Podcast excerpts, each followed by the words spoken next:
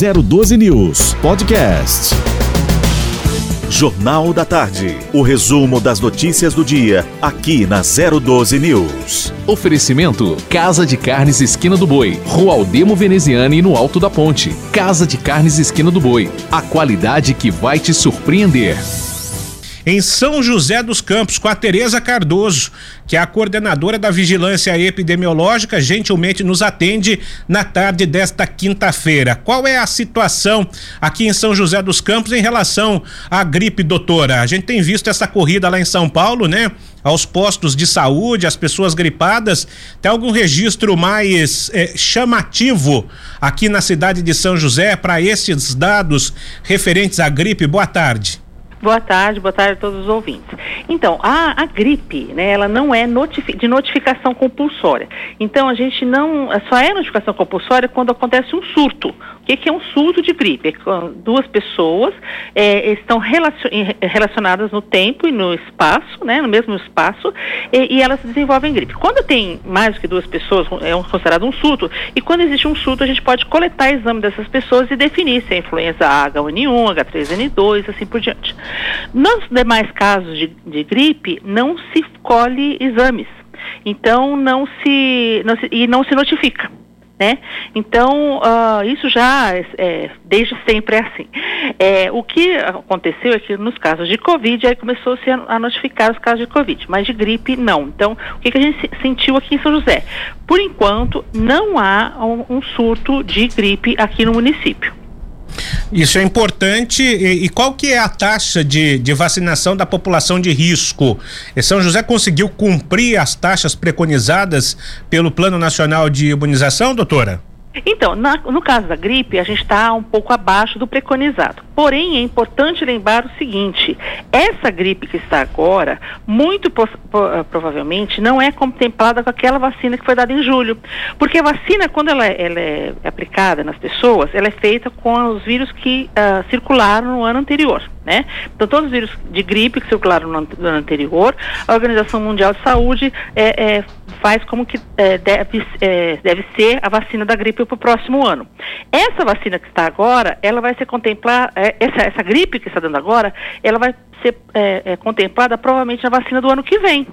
Então, o que que se faz hoje? As pessoas que são do grupo de risco, elas têm que tomar o oseltamivir, que está disponível nas unidades uh, de pronto atendimento, no Hospital de Clínica Sul, para as pessoas do grupo de risco, que são essas pessoas que têm maior chance de é, internar ou, é, Deus o livre, morrer por causa de gripe. Então, para essas pessoas, é, o oseltamivir ele tem uma, um grande efeito né? Para as pessoas que têm, uh, que não são do grupo de risco, a gripe ela uh, não tem essa, essa chance de evoluir para internação, casos graves, assim. Quer dizer que eh, São José ainda tem imunizante para gripe ou também eh, eh, já acabou? Não, já, já acabou, já acabou, no, no, é, não tem mais a vacinação. Como eu expliquei, essa vacina provavelmente, muito provavelmente, ela não vai é, proteger contra esse, essa, esse surto que está tendo agora, entendeu? Por uhum. quê? Porque ela foi feita com, a, com os vírus, as cepas que circularam no ano anterior. Muito bem. E como é que está a questão do, do Omicron aqui? Foi confirmado um caso suspeito aqui, um caso, foi confirmado um caso aqui em São José dos Campos, suspeita Sim. na cidade de Taubaté, na realidade. É, como é que está o controle disso, da pessoa que, que foi infectada? Não, a pessoa ela tinha tomado duas doses de, de, vacina, então ela, ela apresentou caso leve, né, da doença, e ela uh, já passou até do, do período de, de transmissão, ela já tá, voltou a trabalhar, ela está muito bem. Né? Então, a gente acompanha ainda por um tempo, por se tratar de um caso de Omicron, mas o que, que a gente sabe de literatura é que esses casos, quando as pessoas são vacinadas, elas evoluem, pro, pro, elas evoluem com quadro leve, né? Ou no máximo moderado. Então, isso é mais um reforço com relação à, à vacinação, porque elas a, a, a, vacinação está protegendo também contra os casos graves mesmo dessa, dessa cepa. Não tenha dúvida. Para encerrar com a senhora, como é que estão os casos de, de dengue na cidade? A, a, os casos não, mas a profilaxia, né? A prevenção em relação aos casos de dengue, de zika, de chikungunya. A prefeitura já tem trabalhado forte, me parece, nesse sentido, até porque entramos aí no período chuvoso, não, doutora? Isso, é. Na, na realidade, os casos de dengue, é, elas, elas, não desaparecem mais como antigamente, né? Desapareciam nessa uh, entre entre julho, depois de julho e começariam a crescer de novo agora. Elas, uh, dengue, por enquanto, continua baixa. A, a gente trabalha o ano inteiro para prevenir a, a, dengue e o que a gente está muito assim uh, preocupado é com os casos de chikungunya que estão assolando outros municípios aqui do estado de São Paulo. E, e aí a gente pede para as pessoas reforço com relação a, a aos inservíveis, aos a, a, locais que possam acumular água, é, porque a chikungunya, diferente da dengue, é uma doença que pode se tornar crônico, né? E imagina você com dor crônica, é uma, é, por muito tempo, né? Então é muito ruim. Então é mais um lembrete para as pessoas para elas evitarem, combaterem os criadores do mosquito. Não esperar o agente controle de endemia ir lá na casa das pessoas para tirar, não. A pessoa mesmo, uma vez por semana, ela passa no quintal de casa, vê se tem alguma coisa ali que possa estar acumulando água e é, eliminar. Muito bem, doutora Tereza Cardoso, coordenadora da Vigilância Epidemiológica aqui de São José dos Campos. Obrigado pelos esclarecimentos. Tá, obrigado você, obrigado aos ouvintes. 4 e 37 o nosso contato com o delegado seccional de Taubaté, Dr. Márcio Ramalho, para falar com a gente sobre a atividade integrada. É uma atividade que vai reforçar a fiscalização, ou melhor, as investigações da Polícia Civil na cidade de Taubaté. Vai melhorar certamente a qualidade daquilo que tem sido produzido e produzido com bastante afinco pelos comandados do Dr. Márcio Ramalho, afinal de contas, não é fácil porque a Polícia Civil ainda conta com defasagem nos seus quadros e não é privilégio do Dr. Márcio em Taubaté, não.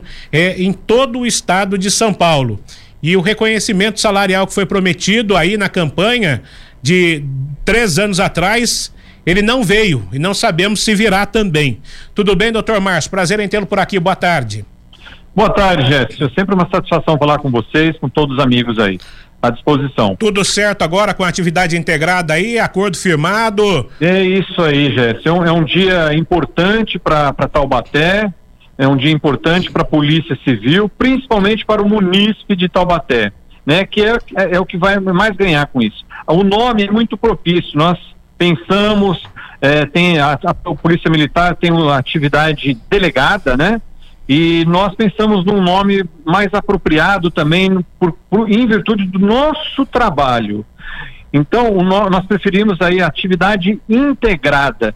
E, na realidade, nada mais é do que isso. É a integração da força municipal, do município, né, com a Polícia Civil. E tudo aquilo que a Polícia Civil puder ajudar dentro da lei, dentro da permissão normativa nesse sentido, nós o faremos. Em contrapartida, o município entra pagando esse trabalho extra ao policial, que tanto necessita, que hoje amarga os piores salários do país. Então, essa ajuda do município, complementando o ganho do policial civil, é de extrema importância. Então, a Polícia Civil vai auxiliar nas questões é, primordiais do município, né? Nos próximos dias ou no começo já do ano, nós vamos sentar e vamos traçar as prioridades do município, junto com o prefeito, com a Secretaria de Segurança Municipal, com os delegados envolvidos, com os policiais, e vamos elaborar esse projeto, esse plano de trabalho, já para concretizar nos primeiros dias do ano de 2022. Isso é importante e, se eu não me fale, se não me engano, né? É, essa talvez seja a primeira cidade com atividade integrada ou, ou, ou, estou enganado, doutor? Sim, é a primeira cidade do estado e fico aqui, fica aqui um, um registro, um agradecimento meu profundo ao prefeito de saúde de Taubaté, que abraçou essa ideia e de forma muito, muito célere é, já enviou o projeto para a Câmara. A Câmara teve um trabalho maravilhoso aqui em Taubaté também, imprimiu, impediu total celeridade e, enfim, hoje com a lei promulgada autorizando o município a celebrar esse convênio. É a primeira cidade do estado de São Paulo e é a primeira seccional de polícia a ter a atividade integrada. Agora, esse convênio será formalizado formalizado no sentido é, é, normativo mesmo, é, vai ser encaminhado ao secretário de segurança para assinatura.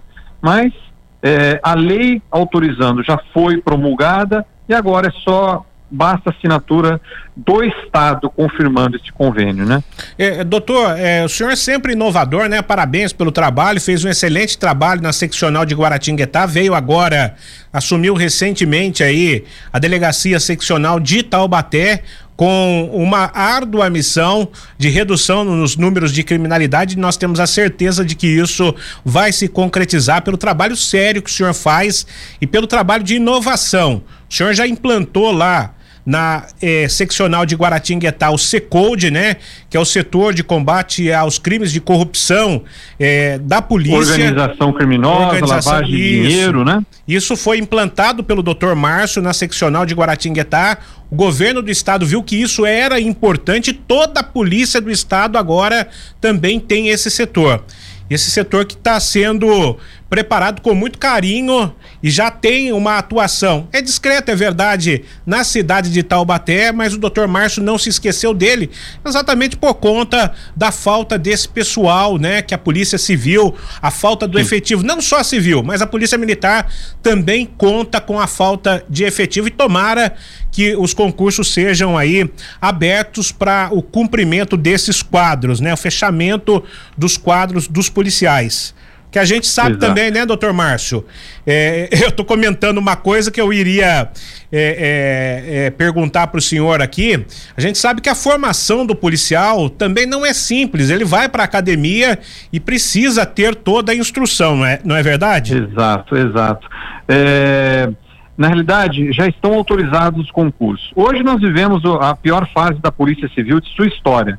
Nós estamos com quase um terço da polícia, entre um terço e metade falta de, de falta de efetivo. Um drama, é, cidades assim com um policial, é, das dez cidades, cinco cidades não têm delegados de polícia. Olha que ponto que nós chegamos. Mas os concursos estão autorizados e a nossa esperança é que sejam céleres, né? Precisamos de celeridade nesses concursos. Uh, o principal é motivar esses policiais, porque tem esse concurso para policial, ele tem a primeira fase, a segunda fase, que é a primeira fase é uma prova objetiva, a segunda fase é escrita, a terceira fase, que é uma fase oral para algumas carreiras da, da, da, Polícia Civil, como delegado, sempre teve o exame oral. Depois você tem ainda o exame físico, e ainda, depois de tudo isso, você tem a, a fase final, que é a própria academia de polícia, que em torno de três meses, para delegados às vezes são cinco, seis meses. Então você tem um período e um gasto para preparação do policial enorme. Então é mais de ano para você preparar um policial civil no estado de São Paulo. Mais de ano. E é um gasto grande. O que tem que ver acontecendo, infelizmente? Muitos policiais vêm saindo porque não tem uma, uma atratividade no seu salário. Então estão buscando até outros estados. A nossa esperança é que a palavra do governador seja realmente cumprida agora. Ele falou que no, em janeiro irá cumprir a sua palavra e vai dar um aumento significativo ao policial civil. Isso é absolutamente necessário, porque não adianta às vezes contratar, ter concurso e depois ali, uns meses depois, o policial sair e prestar concurso em outro estado ou em outra instituição que paga muito mais. E sem, às vezes, sem o, o alto risco de vida que nós corremos, né? É, e tomara que isso aconteça. Aconteceu aí, parece que vai acontecer com os professores. Tomara, eu, eu, eu creio, né? Já foi anunciado que os professores em início de carreira vão receber por 40 horas de trabalho cerca de 5 mil reais, uma valorização de 73%. E que isso aconteça também com o efetivo policial. Mas, doutor Márcio, só para relembrar a questão da atividade integrada, cerca de 30 policiais farão aí é, o trabalho extra, vamos dizer assim, né? Eles poderão trabalhar é, na folga é, em determinados horários, é isso? Exatamente, em determinados horários, com uma limitação de horário, porque nós temos um limite também. Olha, nós vamos ter é, um limite orçamentário destinado à Polícia Civil. Então nós temos que fazer todo um planejamento em cima deste valor, seguindo a, a, as limitações constitucionais e legais da, da, da, do trabalho, né? tendo um descanso mínimo e vamos ver, é, como eu falei, as prioridades do município. Exatamente em que ponto que a Polícia Civil poderá ajudar também o município. São vários, são vários. Tenho certeza que essa atividade integrada, pioneira aqui de Taubaté, é, vai gerar um, um resultado excepcional para o munícipe taubatiano. Muito bem. Mais algum destaque por aí? Ô doutor, só para a gente fechar aqui, a gente sabe que o senhor tem combatido aí o crime de uma forma é, muito firme, muito rígida, muito dura, com muita investigação, né? Qual é o índice de, de solução aí de assassinatos neste ano em Taubaté? Passava de 70% na última estatística. É, né? Hoje nós, eu tive agora uma, uma, uma boa informação é lógico, os homicídios acontecem, muitos deles ligados às organizações criminosas, principalmente às organizações criminosas ligadas ao tráfico de entorpecentes. O mundo é um consumidor de, de droga, o Brasil é um consumidor também forte de droga. E num país, como você falou, onde não se dá como primordial a educação, do outro lado vai se fortalecendo. E como eu venho falando, você tem que atacar a criminalidade, a criminalidade organizada, com investigação. Não tem outro jeito de você investir contra o crime organizado se não for por meio de uma grande investigação, uma, grande, uma investigação de qualidade. Para isso, então, nós temos que focar em educação de qualidade e investigação de qualidade. Não tenha dúvida. Doutor Márcio ah, Grande... Só complementando, Jéssica, pois não. a informação que eu tive, que hoje a, o setor de homicídio de Taubaté já, de certa forma, cumpriu a promessa. Ele falou que ia retomar os índices de esclarecimento e eles hoje já estão acima de 60% do esclarecimento de homicídio. É um índice de país de primeiro mundo. E aí eu volto a falar, imagine se nós tivéssemos uma polícia civil com um efetivo mínimo bom e com um salário bom. O que, que a gente poderia alcançar? A minha esperança é que isso um dia aconteça. Legal, então, doutor. Grande abraço para o senhor, obrigado pela presença e parabéns aí pelo trabalho. E eu que agradeço, gente. Forte abraço a você, a toda a sua equipe. Estou sempre à disposição. A Polícia Civil agradece e estaremos sempre empenhados, cada vez mais, apesar dos pesares, sempre dando o nosso máximo por aqui. 012 News Política. Espaço aberto para o cientista político Fernando Antunes está conosco por aqui, porque eu acabei de ler aqui é, uma informação é, importante e de uma fonte que tem credibilidade no jornalismo nacional. A Mônica Bergamo está cravando que o Geraldo Alckmin será vice na chapa de Luiz Inácio Lula da Silva na eleição de 2022 para candidatura à presidência da República. Que, que o Alckmin tem a ganhar e a perder com essa situação? Deixa eu tratar aqui com o Fernando Antunes. Tudo bem, Fernando? Prazer em tê-lo conosco. Prazer, Gerson. Um abraço a todos os ouvintes da 012 News. É uma notícia que a Mônica Bergamo traz, né? O Correio Brasiliense já tinha falado sobre isso uh, ontem, no finalzinho da tarde de ontem. E é algo que eu confesso não imaginava que fosse acontecer. Mas a ida do Alckmin para o PSB mexe bastante com o jogo eleitoral, porque é uma composição onde o Fernando Haddad, que é o pré-candidato do PT ao governo do estado, deve concorrer ao Senado e o Márcio França, que quase derrotou o Dória em 2018 para governador, deve ser o candidato desse grupo político ao governo do estado. Então isso mexe um pouquinho. Agora vamos pensar um pouco o que que o Lula tem a ganhar e a perder com isso e o que que o Alckmin tem a ganhar e a perder com essa decisão. Que vale a gente lembrar que Alckmin e Lula foram opositores na campanha presidencial de 2006. Os debates, né, se degladiaram bastante, trocaram ofensas e agora, anos depois, possivelmente eles vão se unir para essa, essa disputa presidencial. O que, que o Alckmin tem a, a ganhar? Ele é um político que nunca teve projeção nacional, ou seja, ele nunca teve um cargo de projeção é, em Brasília. Ele sempre teve uma grande atuação no governo de São Paulo, já tentou ser candidato à presidência duas vezes e foi derrotado, uma no segundo turno para o Lula e outra no, nem chegou ao segundo turno, foi o caso de 2018. Então, é, uma, é a chance que ele tem de se projetar nacionalmente com uma vice-presidência, ganhando mais espaço, né?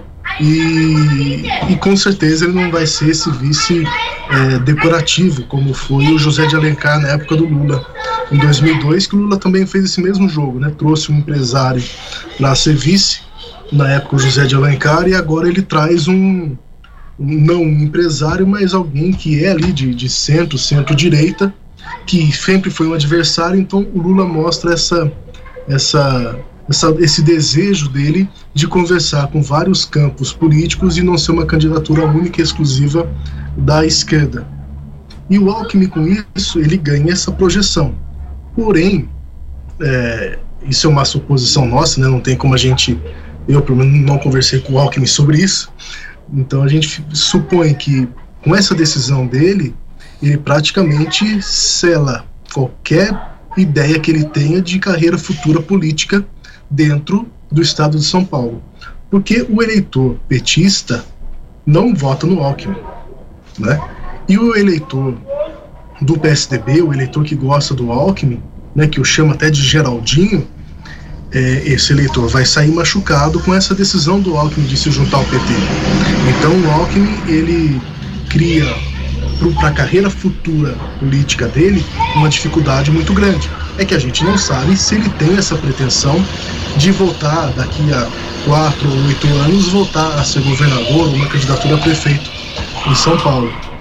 É, então é um passo dele que pode projetá-lo, mas também em caso de uma derrota pode afastá-lo de qualquer tipo de eleição daqui para frente. Já o Lula não tem muito a perder pelo contrário, é uma decisão que o Lula ganha muito, se não eleitoralmente, mas ele passa um recado muito importante para o mercado financeiro, para eleitores de centro, de que ele não é aquele candidato que vai transformar o Brasil numa Venezuela, que, né, que não é aquele candidato extremista.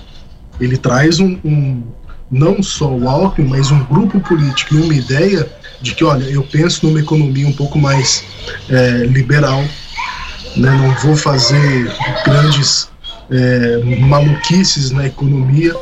Ele mostra que ele é, é capaz e pretende conversar muito com todos os partidos, porque ele traz um adversário para o lado dele. E o Alckmin não tem o perfil que tinha o Temer, por exemplo. Né?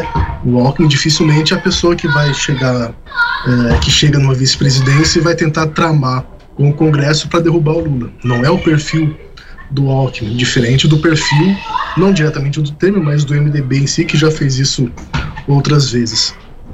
Então o Lula tem muito a ganhar com essa, com essa, com essa ida do Alckmin.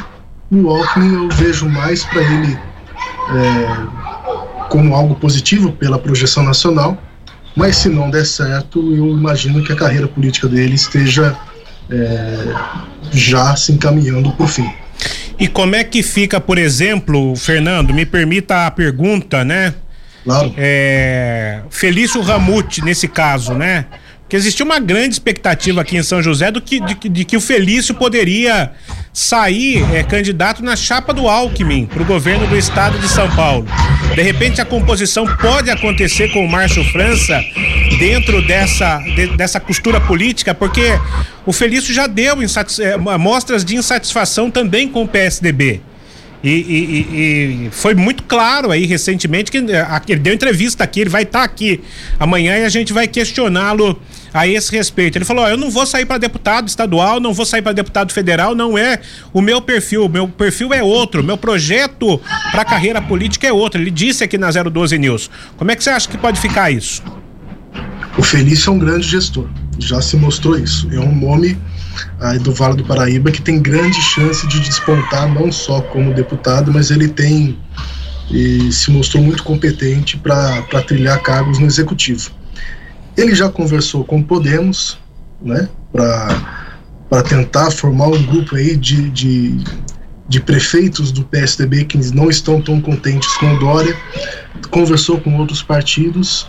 Agora, hoje, eu não vejo espaço para ele se lançar numa vice candidatura a governador ou até mesmo a governo. Eu acho que ainda não é o momento para ele. Eu acho que ele consegue, eu acho que ele tem condições de finalizar o mandato, esperar mais dois anos, fazer um sucessor, porque fazer o sucessor mostra muita força, algo que outros políticos da região não conseguiram. E ele, ao fazer o sucessor, aí sim ele tem aí dois anos para trabalhar sem mandato, percorrendo o estado, porque eu acho que ele tem perfil. Ele vai deixar um bom legado numa cidade como de São José, que é uma cidade referência no estado, uma cidade grande. Ele tem esse perfil. Eu não acredito que ele vá que, que ele deva né, fazer isso agora. Né? Não sei se ele vai ou não, mas na minha visão, eu acho que ele deveria continuar é, até o final do mandato dele, para ele não queimar essa etapa, para ele terminar a gestão dele, porque isso também é uma marca importante. O Felício é um, é um político de muita competência e eu acho que ele saindo agora para tentar uma candidatura ou a governo ou a vice, ele pode estar tá queimando uma etapa na carreira política dele ele já mostrou que não que é dissidente desse grupo atual do PSDB, né? O próprio apoio dele ao Eduardo Leite foi uma demonstração clara disso, não só dele, mas como de outros tucanos da região, que ele fez esse, esse ajuste, como o Isaías Santana, prefeito de Jacareí, e claramente ele não é desse grupo do Dória. Então, quem não é Dória não deve continuar no PSDB, mas eu acho que ele deveria segurar um pouco, Talvez mudar de partido, pode até ser, mas terminar o mandato, acabar com o legado, né, terminar esse, esse legado dele de oito anos, ele fazendo o sucessor, ele vai ter muito mais força política para aí sim disputar em 26 um governo do estado de São Paulo que eu acho que ele tem condições. E a gente está tá refém de, de novos nomes, né? A gente vê no PSDB o Rodrigo Garcia, que nunca foi o nome do PSDB, surgindo como candidato do governo. E a gente não tem nomes novos. Né? Você tem o Haddad sendo falado de novo, o Márcio França, SCAF. Ou seja, falta uma figura vindo aí do interior que, que dê essa, essa junção. E o Felício tem um bom trânsito entre diversos prefeitos do PSDB que não são aliados ao Dória, e ele pode sim formar aí um grande grupo para para tentar esse salto na carreira dele, que eu acho que ele tem condições de fazer isso. Só não acho que é o momento. Legal. Fernando, um abraço e até amanhã, viu? Jornal da Tarde. O resumo das notícias do dia, aqui na 012 News. Oferecimento: Casa de Carnes Esquina do Boi, Rua Aldemo Veneziane no Alto da Ponte. Casa de Carnes Esquina do Boi. A qualidade que vai te surpreender. 012 News Podcast.